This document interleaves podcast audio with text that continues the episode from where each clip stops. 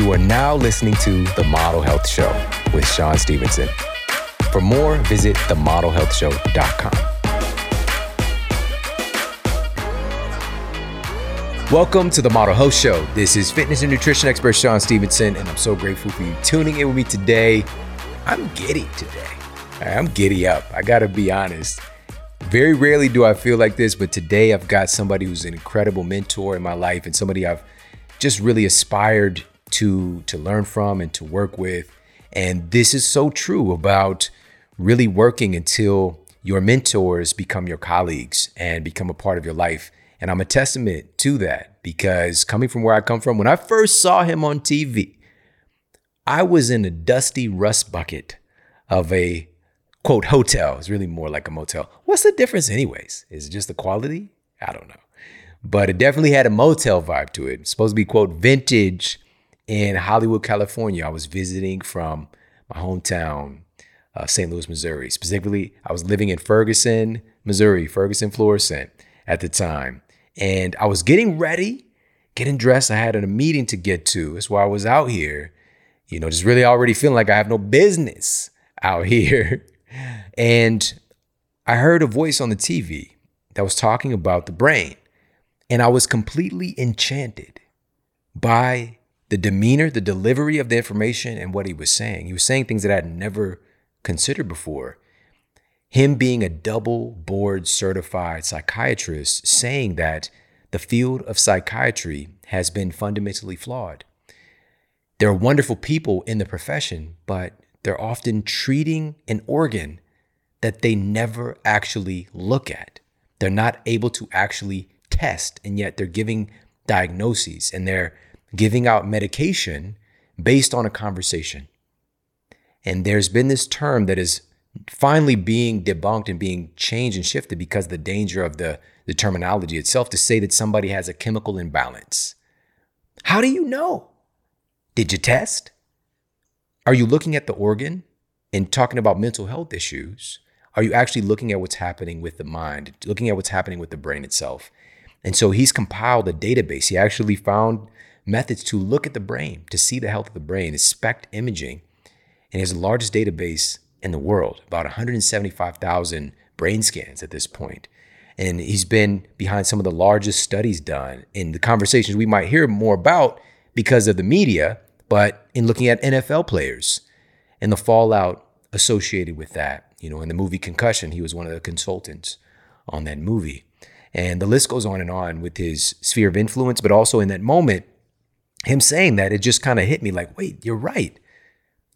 We're not actually looking at the organ because the dysfunction of the hardware can lead to outpicturing of behavioral flaws. And we might be battling with some type of addiction or some type of inability to change or to create a healthy habit. And the root might be something is unhealthy that's happening with our brain, even potentially some damage has taken place. And so him getting in there and looking for so many people, they finally find out I'm not broken.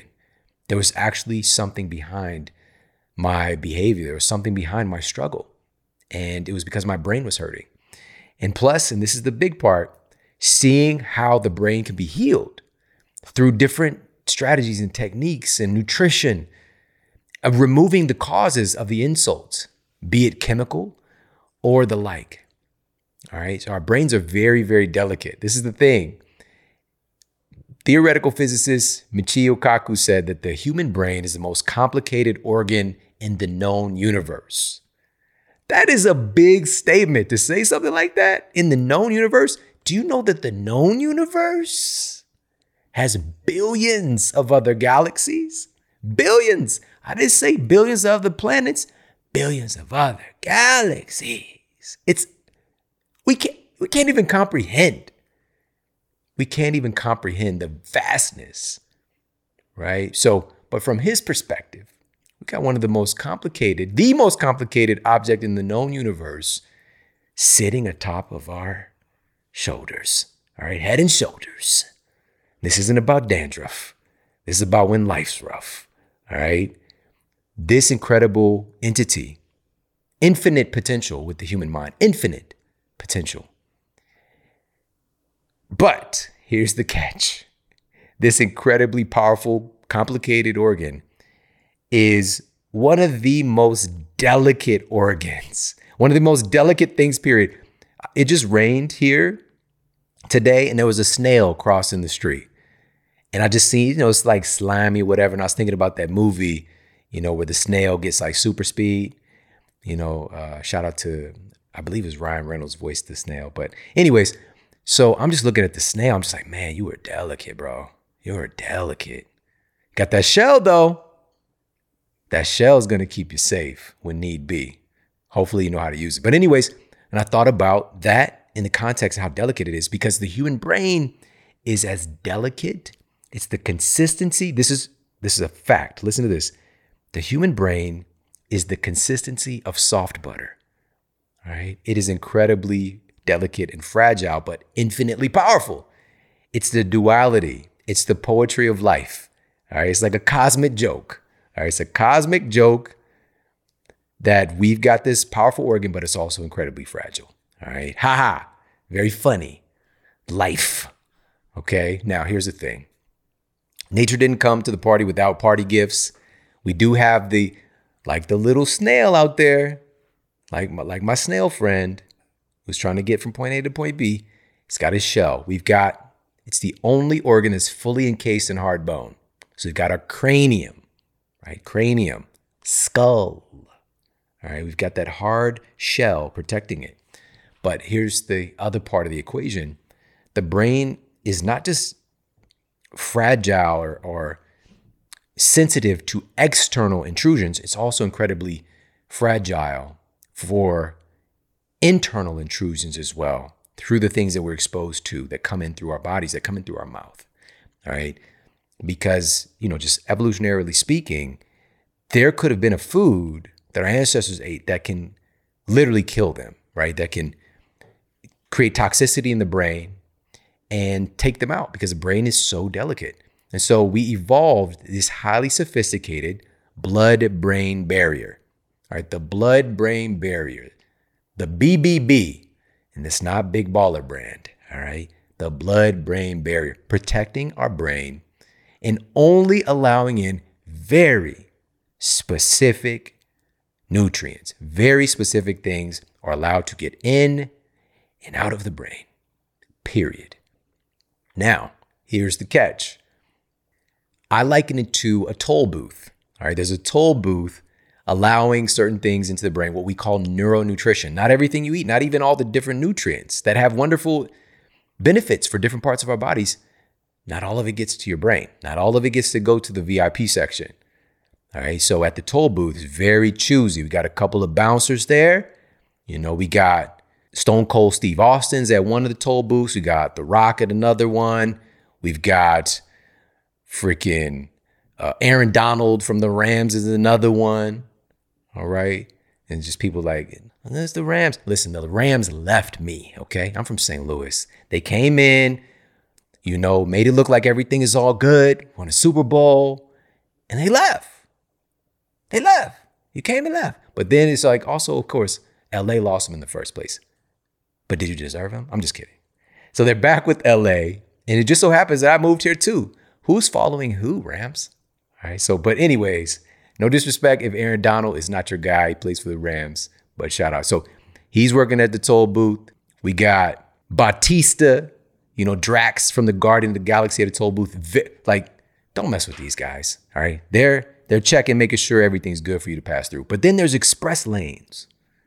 There's express lanes of the toll booth that allows in specific nutrients in droves. One of them being water. Your brain is the most water dominant organ in your body next to your lungs. All right, about 80% water. But also the structural integrity of the brain, the hardware, is made of specific nutrients. The first one of the quote dry weight of the brain is fats. And then proteins are not that far behind. All right. So it's predominantly fat, but proteins aren't that far behind. Minerals, but this is the issue. And one of the biggest problems that we're seeing today is the fallout from this is the damage of the blood-brain barrier itself and it being eroded due to something called neuroinflammation, brain inflammation.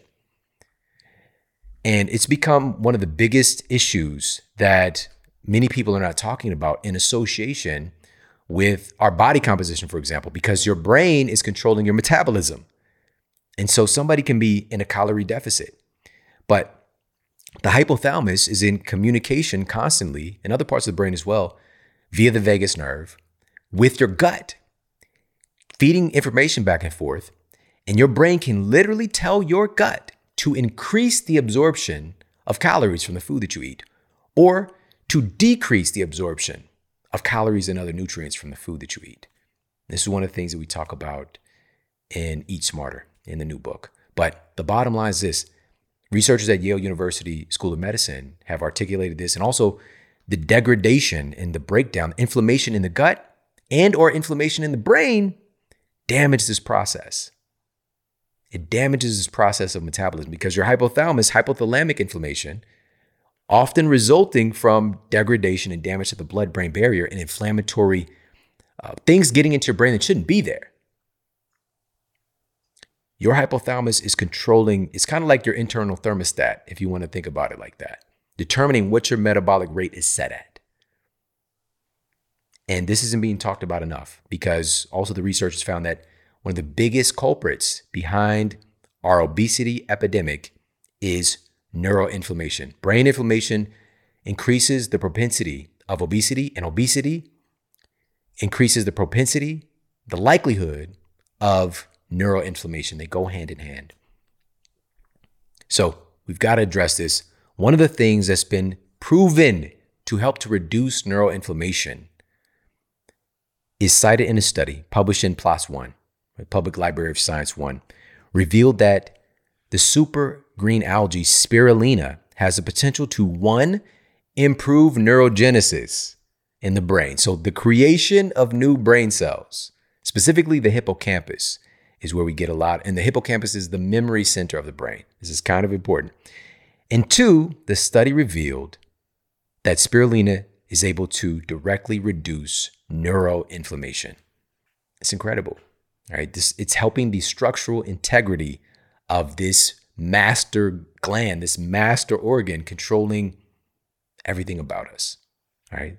The most complicated object in the known universe is also one of the most fragile. We've got to protect it. This is why for myself and my family, spirulina, chlorella, ashwagandha, all of these powerful foods are put together in the incredible blend at Organifi. And this is a regular staple here in my family for good reason. Spirulina, it being one of the highlighted ingredients, not only does it have this benefit for neurogenesis and neuroinflammation, but also has rare nutrients like phycocyanin.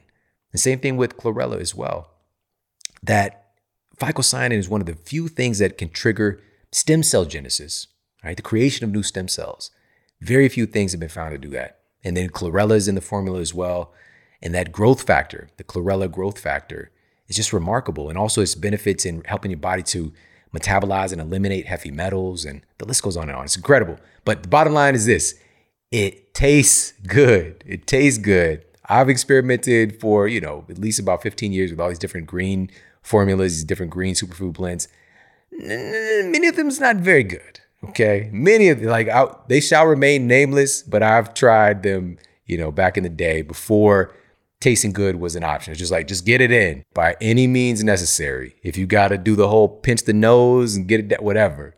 But now pleasure leads to longevity. Pleasure leads to taking a practice on and imbibing it and making it part of your routine, your habits, your daily life. So this is why I appreciate the fact they've created a formula that actually tastes good, all organic, cold processed, so you actually retain and get the nutrients that we're looking for in Organifi. So pop over there, check it out. It's Organifi.com/model. That's ORGANIFI.com/model.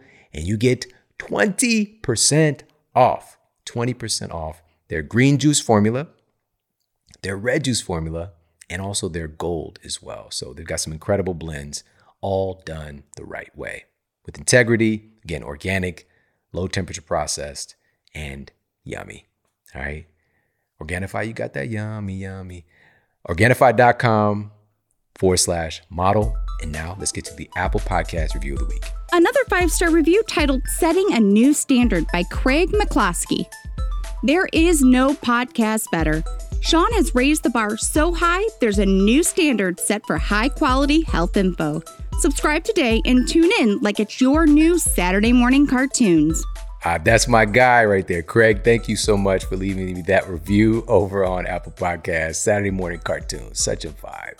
That's what we want to create, you know, having that same feeling, the same nostalgia, but for, you know, for learning and for growth and for health. And today, again, we're just going to continue to take things to another level. Our special guest is the incredible Dr. Daniel Amen. And he's a New York Times bestselling author, and he's written over 40 books.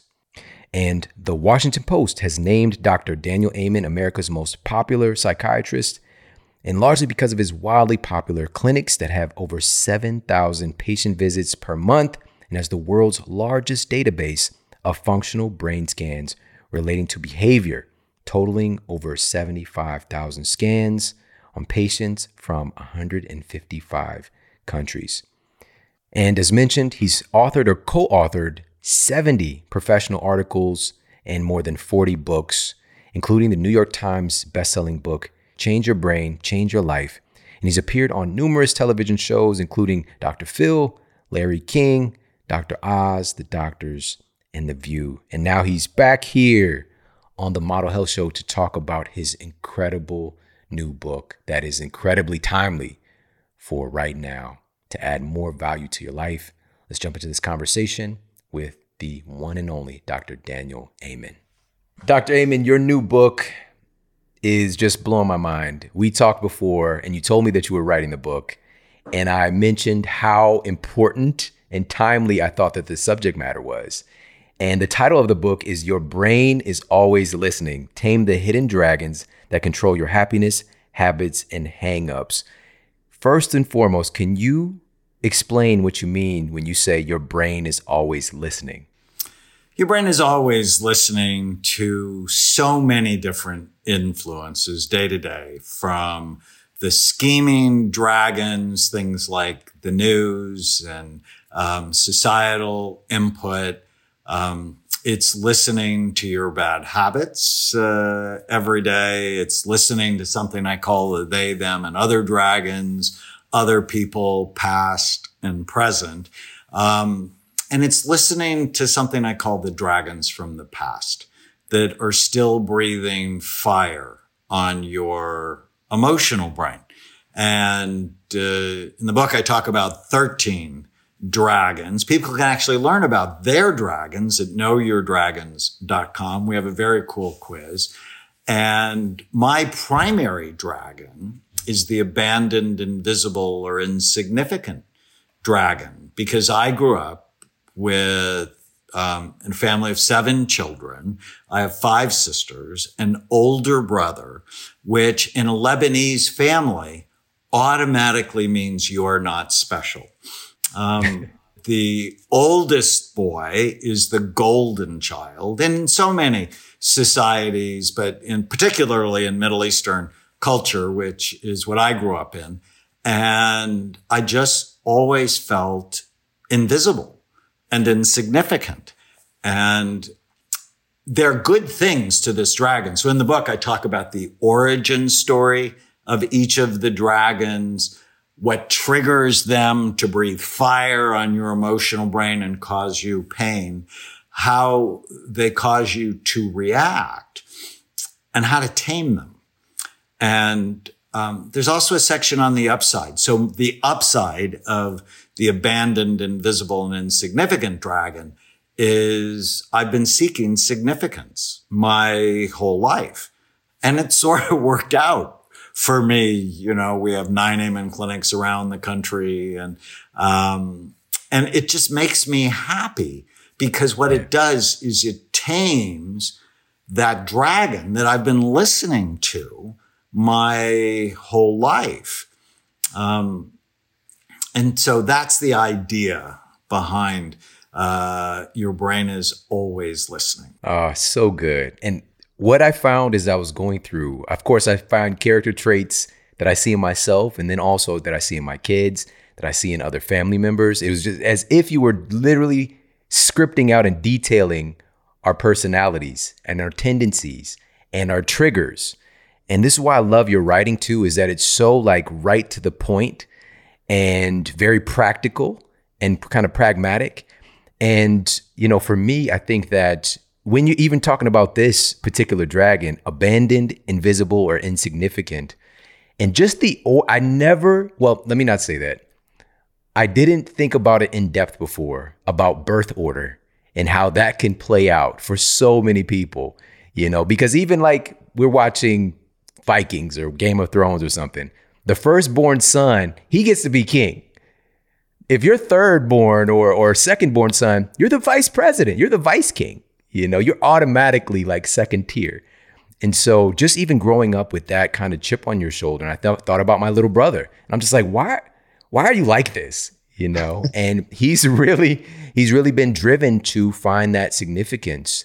And the thing is, and like you just said, this is what I freaking love about your work, is that you can find an upside in it, because that's driven him to really make it through very tough circumstances and to make a name for himself and to be significant. He just started coaching football this year and took his kids, their little peewee football team, to the Super Bowl of their state. Wow. You know, and it's just so wonderful, you know, but it's that driving force that he's turned into something positive that used to hold him back. Birth order is so important. And there's a lot of research behind it. And being a middle child, I'm a peacemaker, and I like that. Right. So it's important to find the upside of the dragons so they don't hurt you. Yeah. And the oldest, the golden children, often it causes them to struggle because they may not have to work as hard as, you know, those of us, you know, we think of Avis and try harder. Right. But you know that success often doesn't come from being special. Success comes from your ability to work hard over a prolonged period of time. Now, you have to get over some of the self-esteem issues associated with not feeling special, and that leads into the inferior, flawed dragon, which is driving the epidemic of teenage suicide. And you know, when you compare yourself to others in a negative way, it can often drive sadness and drive hopelessness. This one right here, I'm not saying that any one is more pertinent right now, but it really jumped out at me. And you said specifically, and I'm quoting you directly from the book, you said that due to social media, these dragons are causing an epidemic rise of anxiety, depression, and suicide in young people, the inferior and flawed dragons. So can you talk a little bit about that?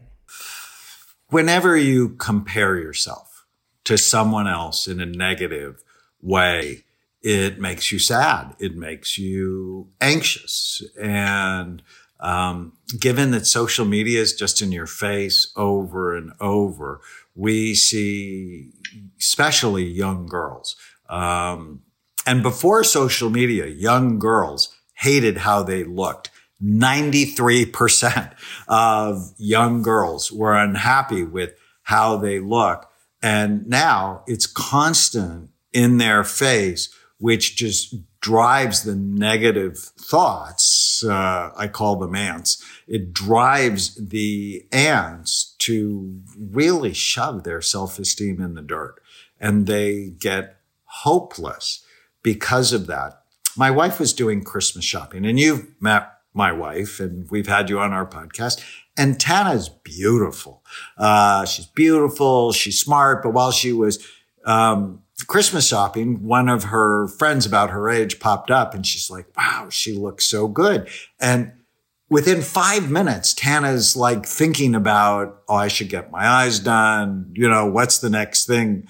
And it just was like trashing her self-esteem. Imagine having that happen over and over and over again. And I teach my patients something called the 18-40-60 rule, which says when you're 18, you worry about what everybody's thinking of you. And when you're 40, you don't give a damn what anybody thinks about you.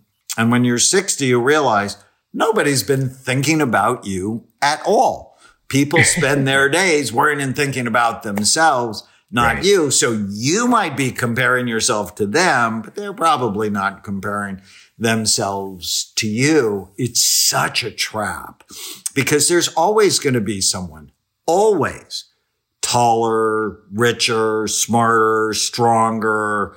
And there are always going to be people who are not those things. When you want to just ask yourself, am I as good as I can be? Mm. And stop comparing. And in the book, there's actually some techniques on how to stop. But the first thing to do is notice when you do it and then distract yourself to look for what's right rather than what's wrong. Mm. So I just thought about when you said that that principle, when once you get to that point where you realize nobody's thinking about you, I thought about my friend Jim Quick, which I believe you guys know each other as well. He says that people are tuned into a radio station, WIIFM. What's in it for me, right? We're all thinking about ourselves, thinking through our own lens, and we often get caught up in what everybody else is thinking. And so often, like that dichotomy, that contrast, is like driving us. And my mother-in-law calls it borrowed desires, right? We're borrowing everybody else's perception about what we think we should be, what we think we should be doing, what we think we should look like. And it can create a lot of disruption for sure with our psyche. And so I want to ask you a little bit more about this one because, so number one, you just mentioned basically, and this is so powerful, is just becoming aware of it, becoming aware of when you're doing it, when you start comparing yourself. And also you mentioned about recognizing your triggers, right? So for your wife, a trigger was that on social media? Yep. And I was seeing someone else about her age. And whenever you see somebody on social media, generally they have makeup on, they pick the pictures they want. They're not how they are in everyday life, but you're comparing yourself to you in everyday life, like when you first got up in the morning and you're like, well, I don't look like that. And when you do that, it just drives your self-esteem lower. And I've been blessed to see some of the world's greatest athletes, and like I got to scan Muhammad Ali, and greatest movie stars and pop stars. And you just cannot believe the negative thoughts they have, like, I'm not enough. And you're like, you're not enough. No one will ever be enough. So am I enough for me? And one of the strategies I have them do is between now and the next time I see you, I want you to write down the top 20 accomplishments that you've done in your life. Because we focus on what we didn't do rather than focus on what we did do. And where you bring your attention always determines how you feel. So where you focus determines how you feel. So if you focus on what's wrong, you're going to feel wrong. And if you focus on what's right, you're going to feel so much better. Right. Continuously, where we're putting our attention. I love that so much because this is something very practical, again, that we can do when we notice that we're doing this thing, and also just putting it in our tool belt to focus on our own strengths, our own accomplishments, that we often, because it's us, we belittle those things. They're not as important. But some of these things we've all accomplished are just freaking remarkable. It's amazing that I even stepped foot on a college campus because I didn't know anybody in my sphere of influence, any of my peers who ever went to college. You know, it's just something I never saw. So even if I just put that in my accomplishments bucket, when I'm starting to feel inferior, for example, if that was one of my dragons, I can have that there to remind me, like, you know, you've actually done a lot of cool stuff as well. How exciting is that? Like, I'm the first one in my family to graduate from college. I'm the first advanced degree person in my family. And when you start to get to a level and it's like, well, you know, I've not sold 10 million books, right? I mean, I can look at what I haven't done and feel bad or feel inferior, or I can look at what I have done and feel good. Now, it's always a balance, right? You want to stretch yourself to be your best, but ultimately the death dragon wins, which, you know, we might talk about. And if you don't tame that guy, you're going to always feel inferior. All right. Now, this one, I'm sticking here because, again, this is something that all of us are really inundated with today, which is this comparison. I'm sticking with this, and I got to ask you about this. You say something that seems kind of counterintuitive as one of the tools for taming this dragon, which is to praise others. Why did you put that in there as a tool? Well, because then you're getting outside of yourself and you're not so focused on you. Because when you're self-critical, you tend to let that leak to other people in your life. And it's a habit. Do I notice what I like more than what I don't like? And there's a whole section in the book on bad habit dragons. And one of the bad habit dragons is let's have a problem. It's where you're sort of always poking at other people. And often it's because the inferior flawed dragon is running your life. So you can't notice what you like about you. Well, you're not going to notice what you like about other people either. Yeah. So good. So good. So I say this, that what you appreciate appreciates, right? So when you see something that might have you feeling peanut butter and jealous on social media, but to praise that thing and appreciate that in somebody else. And it just kind of encourages, it's kind of like letting your mind know, like, hey, I like that. I'll have more of that myself if I can make an order off the menu of the universe. But this kind of actually ties in for me. As we're talking, it just really hit me that feeling invisible can easily lean into feeling flawed and inferior. These things can be a little bit connected. But specifically, when you talked about taming the dragon of abandonment, invisibility, and being insignificant, and I think this can help here as well. And I just want to talk about this. I did not want to miss this. You talked about one of the strategies for taming that first dragon is to know your life's purpose. And I thought that was like, it seems like this very gargantuan thing to know that, but you made it very practical.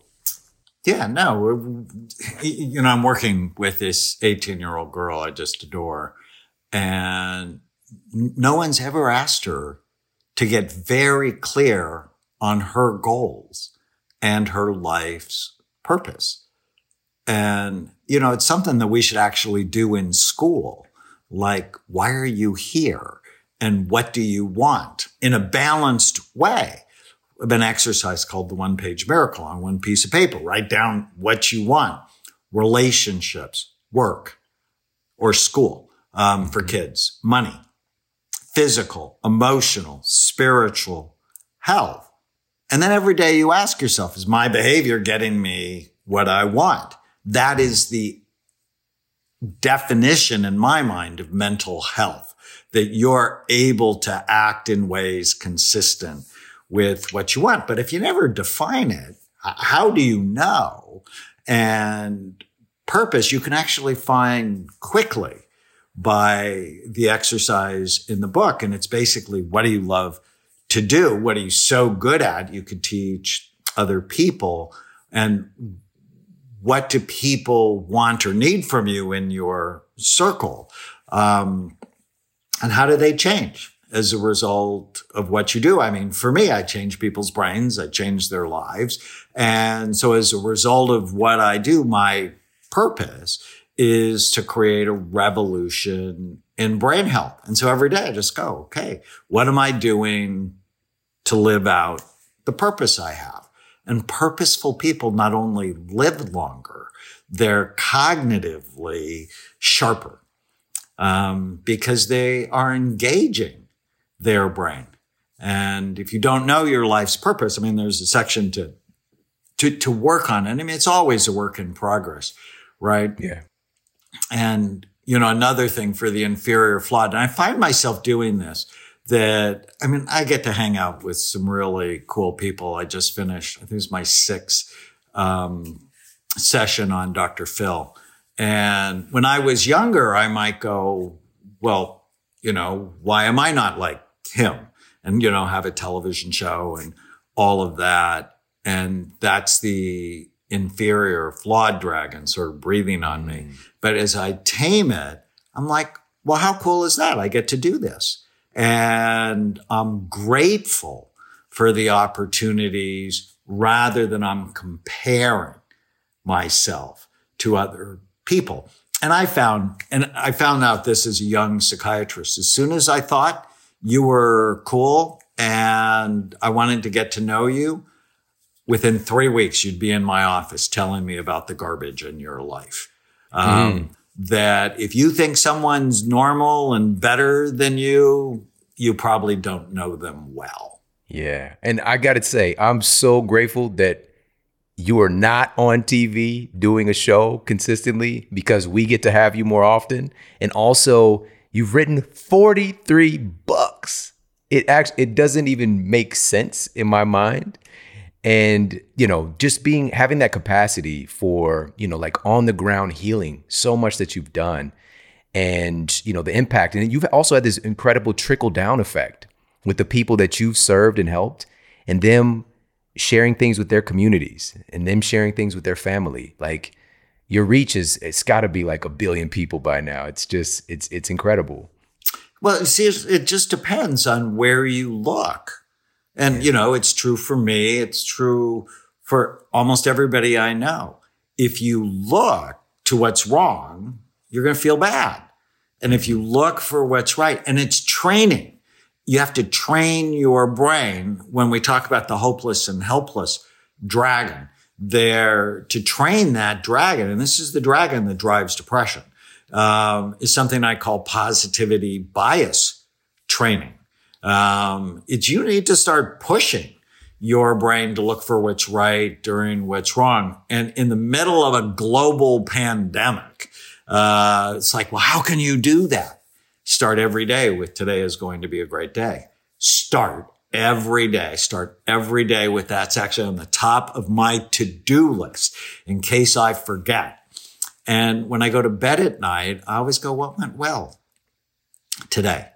And it's like a treasure hunt for me every day, just looking for those little micro moments on what went well today.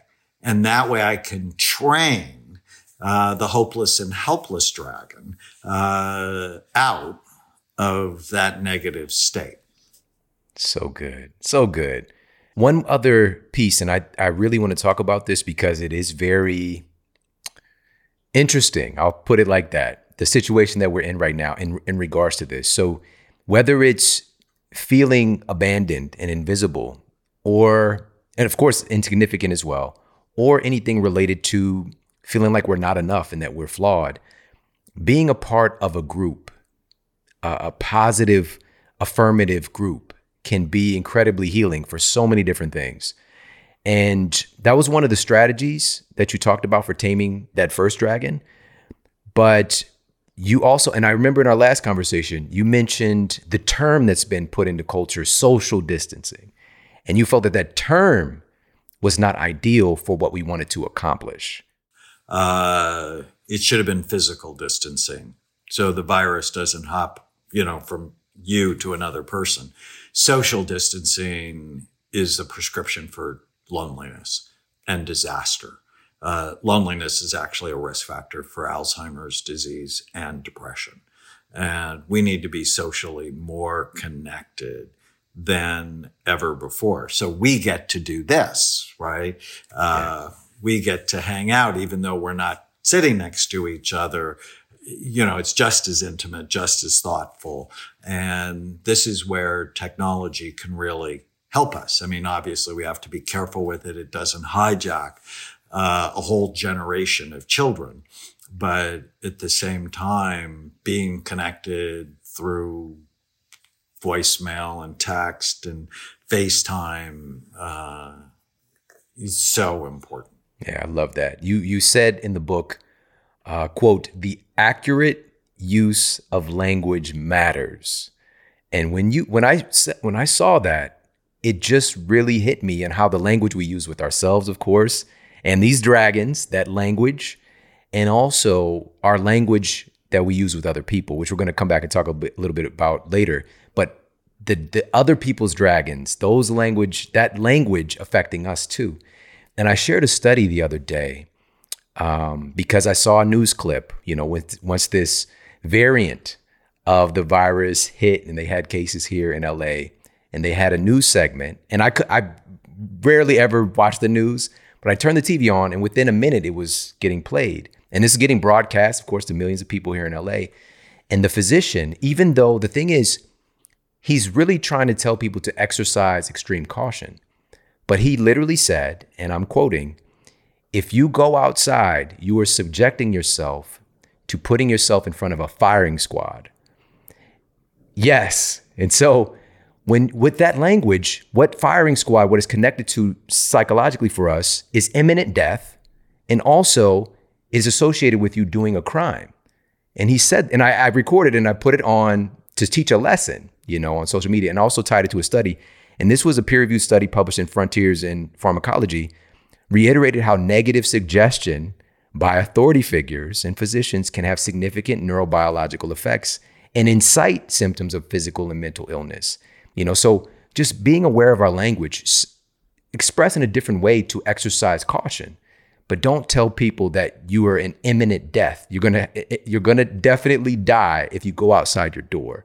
We just got to be a little bit more careful in language we use. So when you said that in the book, I was like, absolutely, let's be more intentional in the words that we use so we can get to the place we want to go without creating more problems, if that makes sense.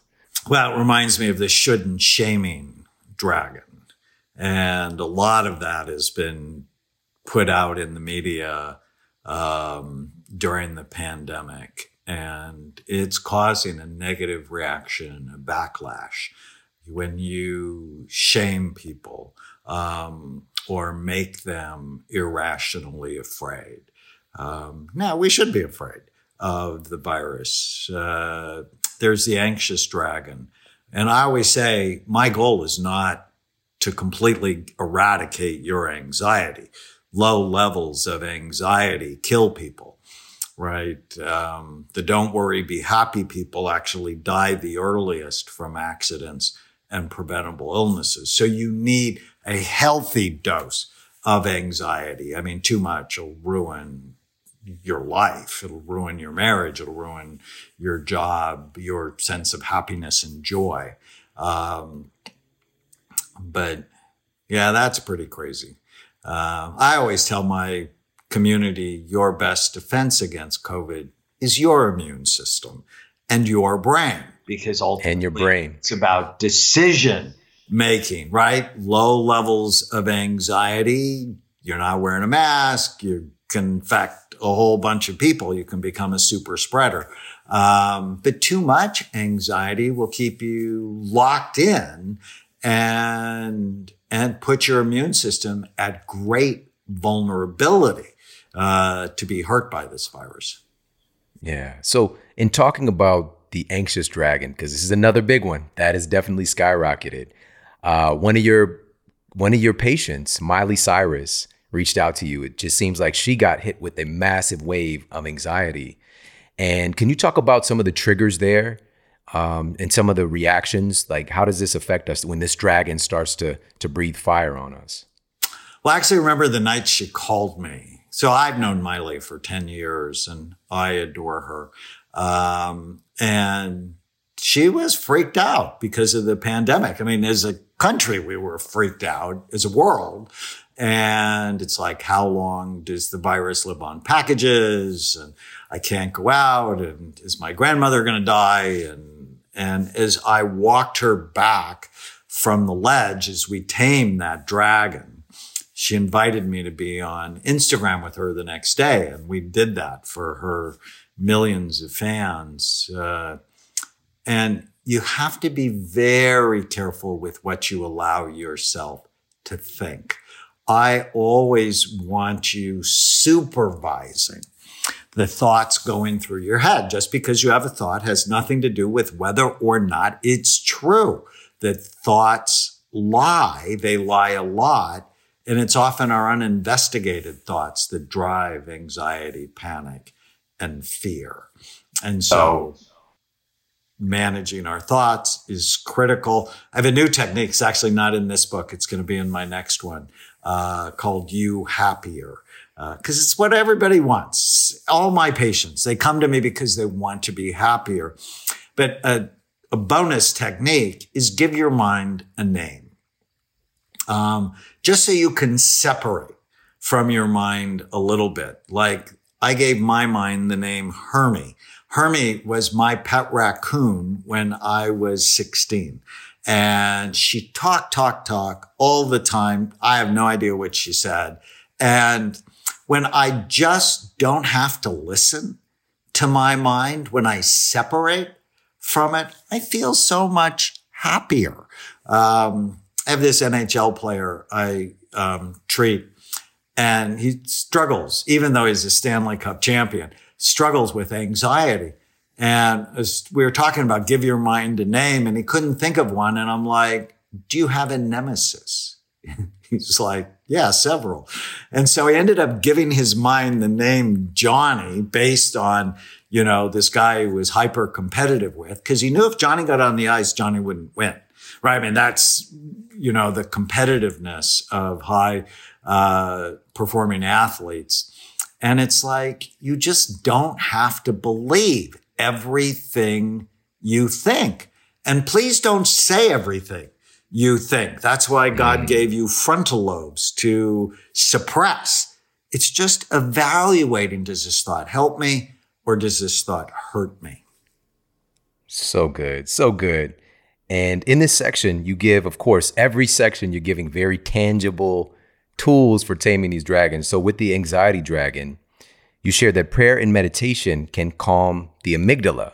So it's where we experience a lot of the side effects of this dragon. And you said that in a 2009 study in the International Journal of Psychiatry and Medicine found that prayer may be useful in the treatment of anxiety and depression. And then you actually performed studies yourself because you're somebody who's looking at the brain on how meditation can influence the health of our brains. So we did a study. We actually did three of them on a Kundalini yoga form of meditation called Kirtan Kriya. It's a chanting meditation, or really it's a singing meditation, and it's all of 12 minutes. So I treat a lot of people who have ADD and they have short attention spans. So I'm like, 12 minutes, give me 12 minutes. You don't have to go to an ashram in India and sit on the floor for months at a time. 12 minutes a day. Sa, ta, na, ma. Sa, ta, na, ma. Sa, ta, na, ma. 2 minutes out loud, 2 minutes whispering, 4 minutes silently to yourself, 2 minutes whispering, 2 minutes out loud, you're done. Unbelievable. Calm the emotional brain, but activated the thoughtful brain. I mean, it's just like the perfect balancing technique. And it's so simple to do. I just love it. There's a term one of my friends coined called spiritual fitness, and prayer and meditation is part of that. I always think of people in four big circles, and people think of physical fitness. So I think there's a biological circle. There's a psychological circle. So that's mind fitness. There's a social circle, right? How we get along with our kids, our spouses, our coworkers. So there's social fitness and spiritual fitness. You want to be a whole, healthy person that's successful, not just in the amount of money you make, but you're more likely to make more money if you're happy. We want to be fit physically, mentally, socially, and spiritually. Wonderful. So good. So good. Dr. Amen, I want to ask you about the external dragons that can breathe fire on us. Nobody likes dragon breath. All right. Nobody likes that. And we're gonna do that right after this quick break, so sit tight, we'll be right back. One of the most important topics of the day is how to have a healthy, robust, functional immune system. And our immune system evolved to have a myriad of weapons at its disposal, from the T cells to our B cells and humoral immunity to our natural killer cells and so much more. It's an incredibly intelligent and powerful system when it's all online and working correctly. But as we know today, we have many things that suppress the function of our immune system, which suppresses our ability to fight and defend our bodies against all manner of infectious diseases, but also chronic diseases as well, like the management of cancer. Our immune system has a major part to play, the major part to play in defending our body from cancer. And so this is a topic that needs more attention. And we have right now access to things that have massive clinical evidence to support the function of our immune system, especially right now when viral infection is such an important conversation. And one of these things is highlighted in the peer-reviewed journal, Antiviral Chemistry and Chemotherapy, revealing that propolis, a powerful product from bees, has significant antiviral effects, specifically in reducing viral lung infections. What's on top of people's minds right now? Viral lung infections. And we have things clinically proven to help the body to defend itself against these things. Why is this so powerful? Well, there's over 300 active compounds in propolis, the majority of these compounds being forms of antioxidants, specifically polyphenols, that are well documented to reduce inflammation and fight disease. Even more specifically, polyphenols have been proven to inhibit the activity of coronavirus, according to recent data published in the peer-reviewed journal, Archives of Virology. This data exists. This exists, and these are things that we have easy access to today more than ever. And this is something I regularly give to my family and even my kids. There's a wonderful propolis spray that actually uses third-party testing to ensure that you're not consuming pesticides and herbicides and DDT and all these different things, arsenic and all these different compounds that are finding their way into our bee products today. So they're making sure that you're not getting any nefarious thing along with these powerful compounds. And I want to share another really interesting study with you, because this is looking at a viral infection that tends to not have a lot of solution. And this was from a recent study published in Phytotherapy Research that found that topical propolis, even putting it on topically, applied 3 times a day, accelerated the healing of cold sores, herpes simplex 1, faster than not having treatment from propolis. The researchers found that topical propolis not only reduced the amount of herpes virus present in the person's body, but also protected the body against future cold sore breakouts. And again, this isn't information that you hear very often. All right, so definitely check out this propolis. It is amazing. It's propolis spray from Beekeepers Naturals. That's BEEKEEPERS Naturals.com/model. BeekeepersNaturals.com/model, and you're going to get 15% off this incredible propolis spray. They even have one for kids. It's this cute little bottle for the kids, and this is what my youngest son uses all the time as well, you know, especially during times like this, just to give you that added edge in defense. Definitely check out Beekeepers Naturals. Go to beekeepersnaturals.com/model. And now back to the show. All right, we're back and we're talking with New York Times bestselling author Dr. Daniel Amen about his new book, Your Brain Is Always Listening. Your Brain Is Always Listening. And we've been talking about the hidden dragons that can breathe fire onto our brains and the different parts of the brain. And one of the things that I didn't bring up earlier is that in the book, which I always love that you do this, you give us an overview of our amazing brains. And you talk about the different processes they can control and how they can become dysfunctional. And I was actually reading this, I was reading that section to my 9-year-old. He was like hanging out on the couch, and I was having a conversation with him about it, the different parts of the brain, while we went along. So it was like a really cool moment. So now he knows a little bit about the amygdala. He knows a little bit about, you know, the cerebellum and of course the prefrontal cortex. And he understands like that's the boss. You know, it's somebody who's there to make some decisions of what not to do, like that has forethought. So I explained that to him, that to be able to map it out, like if I do this thing, if I take this action, this is going to happen.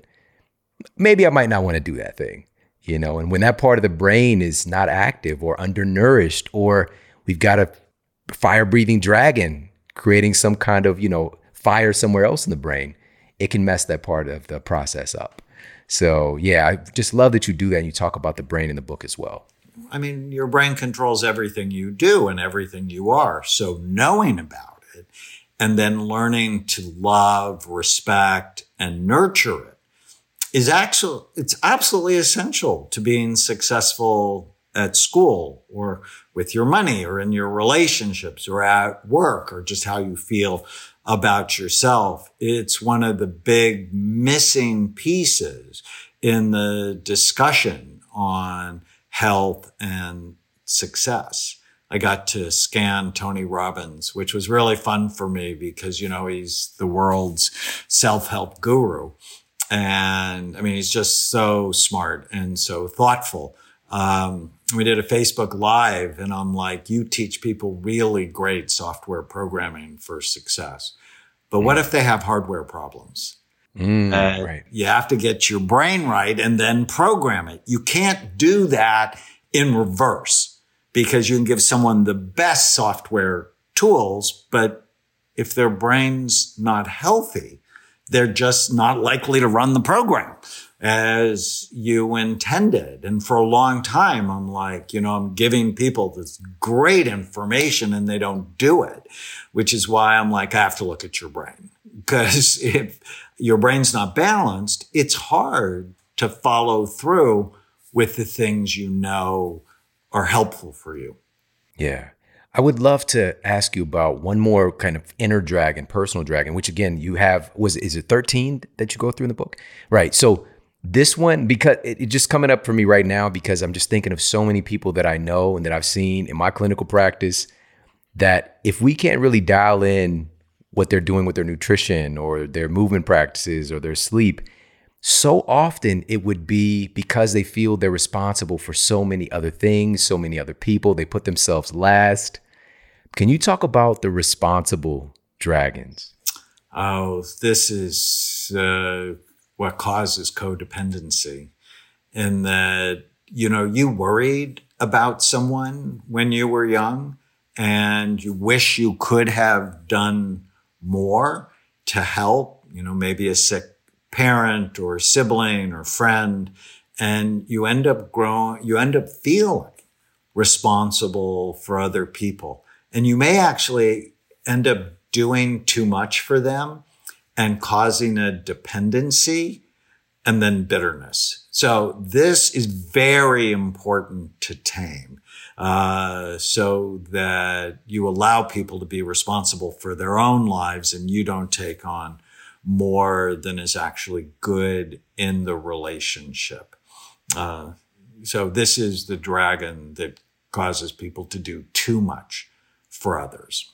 Anybody listening? Is anybody listening? Do you have a tendency towards doing too much for others? Just check in with yourself, because I know that some of us for sure. It's definitely has been a tendency of mine before too. I gave the quiz. So people can learn about their dragons. Go to knowyourdragons.com. And I gave it to the police chief in Newport Beach. And that was his dragon, was the responsible dragon, along with the judgmental dragon, which is actually Tana's main dragon. If I ruled the world, it would be better. But self-care is so important. And if this dragon gets out of control, you create entitled people. That's not a good thing, because entitlement often goes with depression.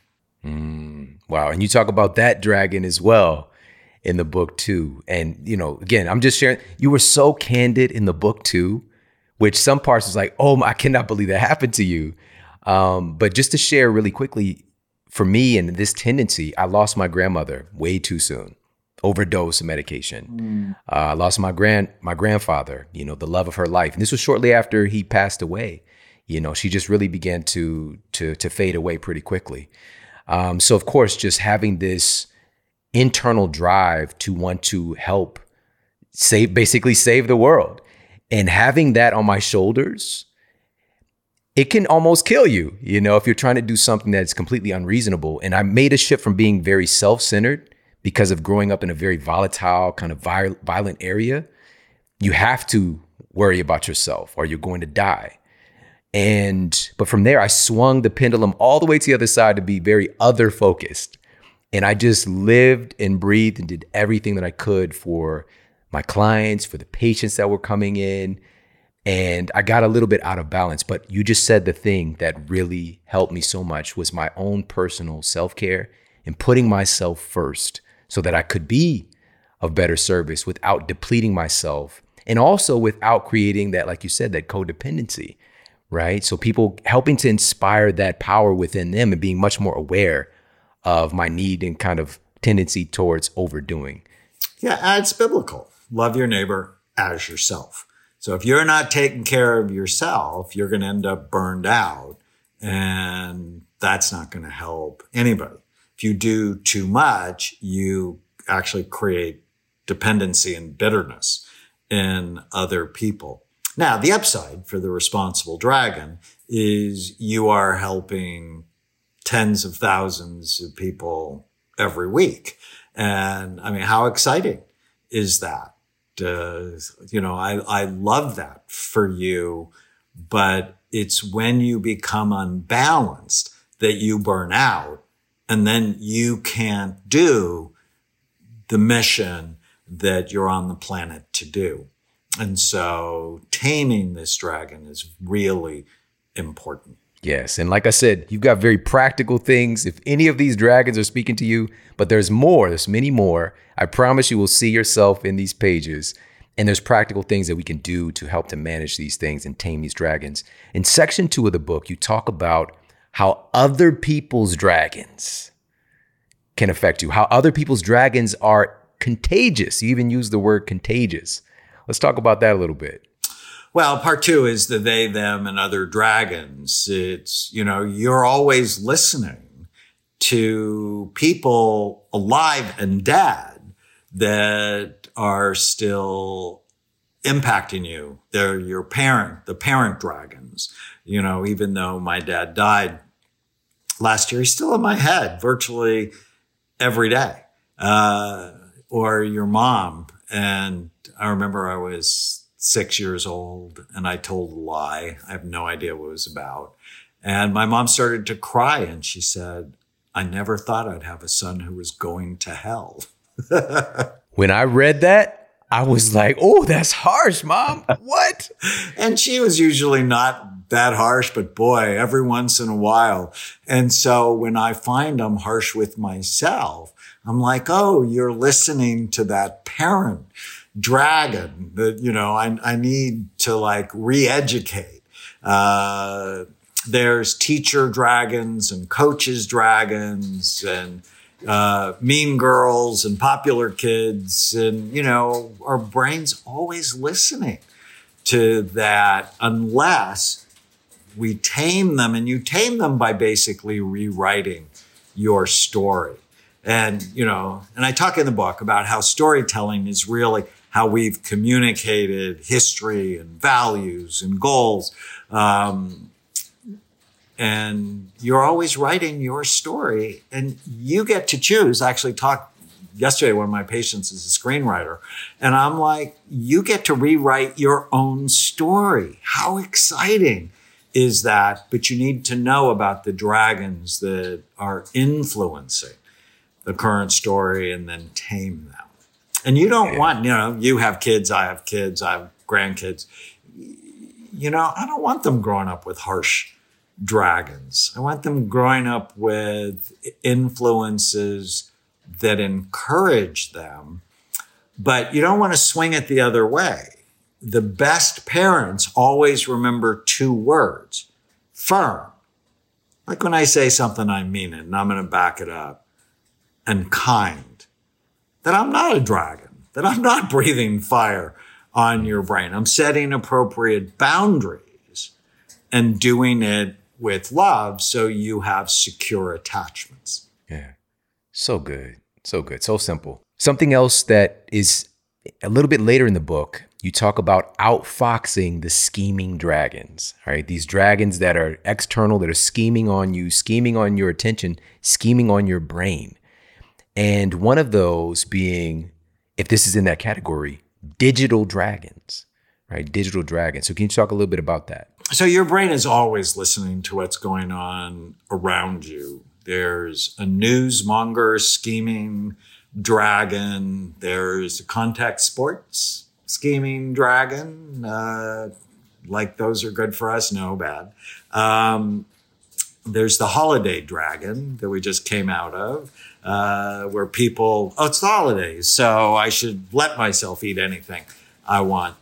But one of the worst dragons is the digital dragons, where they've literally, gadgets have hijacked the attention span of a generation of children and now adults. Silicon Valley purposefully makes your gadgets addictive. As Kellogg's sugar cereals went after stomach share, that Silicon Valley's gone after mind share. And we should be very cautious about it. I remember my grandson, he's 9 months old and he knew how to work an iPhone at 9 months old. But I could tell that our relationship was really around the iPhone whenever I'd see him when he was little. And, you know, his parents did a good job of like going, okay, no technology, because they could just see how addictive it was. And many of my patients actually have developed Tourette syndrome, a tic disorder based on their exposure to gadgets. This is nuts. We literally have no idea of the long-term ramifications of this. It's like, it's such a new thing in our evolution as humans. It's pretty concerning, to say the least. Well, you do talk about, and really close the book out with this, and talking about your internal dragon tamer, right? There's a movie series, really great movie series for kids and adults. You know, they make the movies now for families, and like the little mature jokes are in there as well, but it's How to Tame Your Dragon. Shout out to that movie if anybody's seen it, it's really good. But your internal dragon tamer. So first of all, what does that mean? And second of all, can we talk about what hurts our internal dragon tamer? So the dragon tamer is the front third of your brain. It's your prefrontal cortex. It's the brake, if you will. It stops you from saying things you shouldn't say or doing things you shouldn't do. And there's this dance always between the front part of your brain, the most human, thoughtful part of the brain, and the fear centers or the amygdala. When the dragons breathe fire on your amygdala, it causes you to react with anxiety, with trauma, with grief, loss, hopelessness, or helplessness. And you need to strengthen the dragon tamer, that front part of your brain, because it actually sends inhibitory signals. It sends signals to break or to calm down your emotional brain. And how do you strengthen it? Well, you don't hit soccer balls with your head. It's really important. You don't hurt it physically. This is why I did the big NFL study at a time when the NFL was sort of not telling the truth about traumatic brain injury in football. And my NFL players, I have 300 of them, 4 times the risk of depression as the general population. So it's really important not to hurt your frontal lobes. So protecting against traumatic brain injury, but also eating healthy food, sleeping.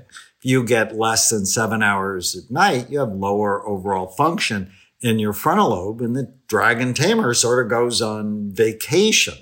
If you have ADD, often sleepier dragon tamers. The frontal lobe function is less. We go too long between meals. Low blood sugar goes with weakness in the prefrontal cortex. And so doing the right lifestyle strategies to strengthen the dragon tamer just helps you feel better overall. You want to protect the front part of your brain. Perfect.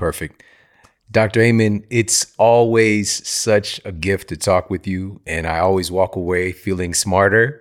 And again, I love the way that you write because it's very to the point, it's very practical, and just incredibly insightful. And it has to be coming from you and your experience. And so I want to make sure that everybody gets a copy of this book as soon as it's available. You can pre-order it right now.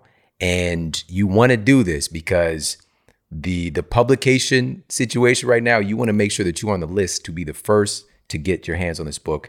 Your Brain Is Always Listening. Can you let everybody know you've got some special pre-order bonuses that I told you literally don't tell me about it because I want to be as excited as everybody else. So what are the bonuses and where can I get the book? So if people pre-order the book, Amazon, Barnes & Noble, anywhere great books are sold, they can go to yourbrainisalwayslistening.com and enter their receipt number in. And I have 4 gifts for them. One is a special playbook that my team created on just a summary of the book. So it's actionable, quick.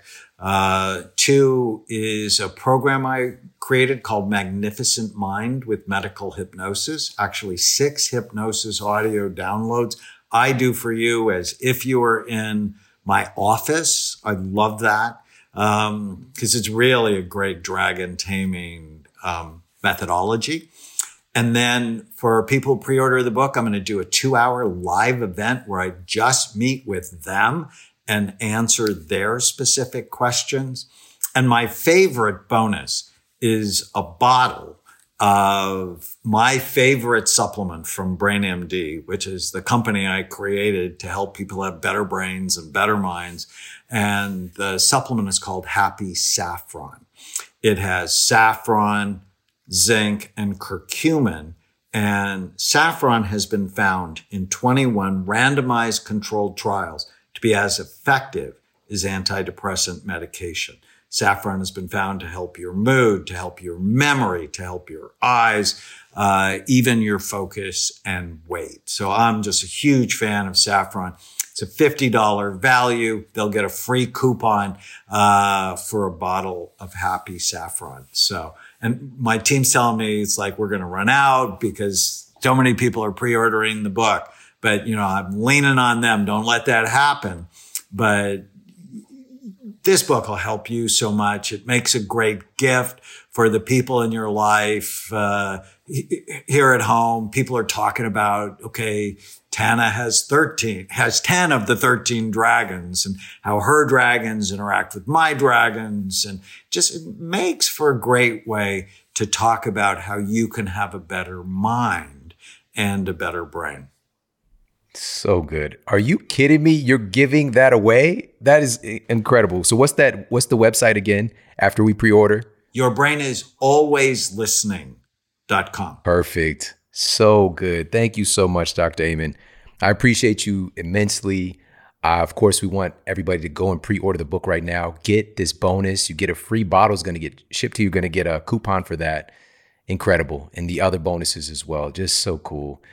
You always, again, you over-deliver, and I'm just excited to see. You mentioned earlier you're working on another book. I'm excited to see what you have in store for us next. So it's always a pleasure. Thank you so much for hanging out with us. Thanks, Sean. So grateful for our friendship. Yeah, me too. Everybody, thank you so much for tuning into the show today. I hope you got a lot of value out of this. Truly one of my greatest mentors and inspirations, Dr. Daniel Amen, the world's largest database of SPECT imaging scans and actually looking at the brain, looking at the organ that he is treating and getting that valuable feedback and data for us to understand what interventions actually help to heal our brain and what things hurt our brain.